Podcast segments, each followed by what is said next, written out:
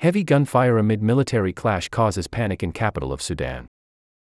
Reuters in Khartoum. Paramilitary group reports seizing control of presidential palace, army chief's home and Khartoum airport. Heavy gunfire was heard in the capital of Sudan, Khartoum, on Saturday as clashes erupted between the Sudanese army and its paramilitary rapid support forces, RSF. The RSF said it had taken control of the presidential palace, the residence of the army chief, and Khartoum International Airport. The conflict follows days of tension between the army and the powerful RSF, which raised concerns about a confrontation.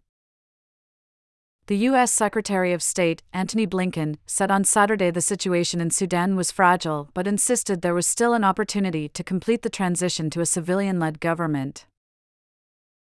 Speaking from Hanoi, Blinken said the situation was fragile as some actors may be pushing against that progress. A Reuters witness said they saw armored vehicles deployed in streets and heard the sound of heavy weaponry in the vicinity of the headquarters of the Army and the RSF. The source of the gunfire could not be immediately confirmed by Reuters. People could be seen running in panic through the capital. The rift between the forces came to the surface on Thursday when the army said recent movements by the RSF had been made without coordination and were illegal.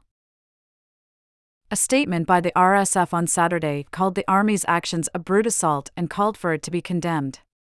It said the RSF had been in contact with local and international mediators to inform them. A confrontation between the two forces could bring prolonged strife across a vast country already dealing with economic breakdown and flare ups of tribal violence.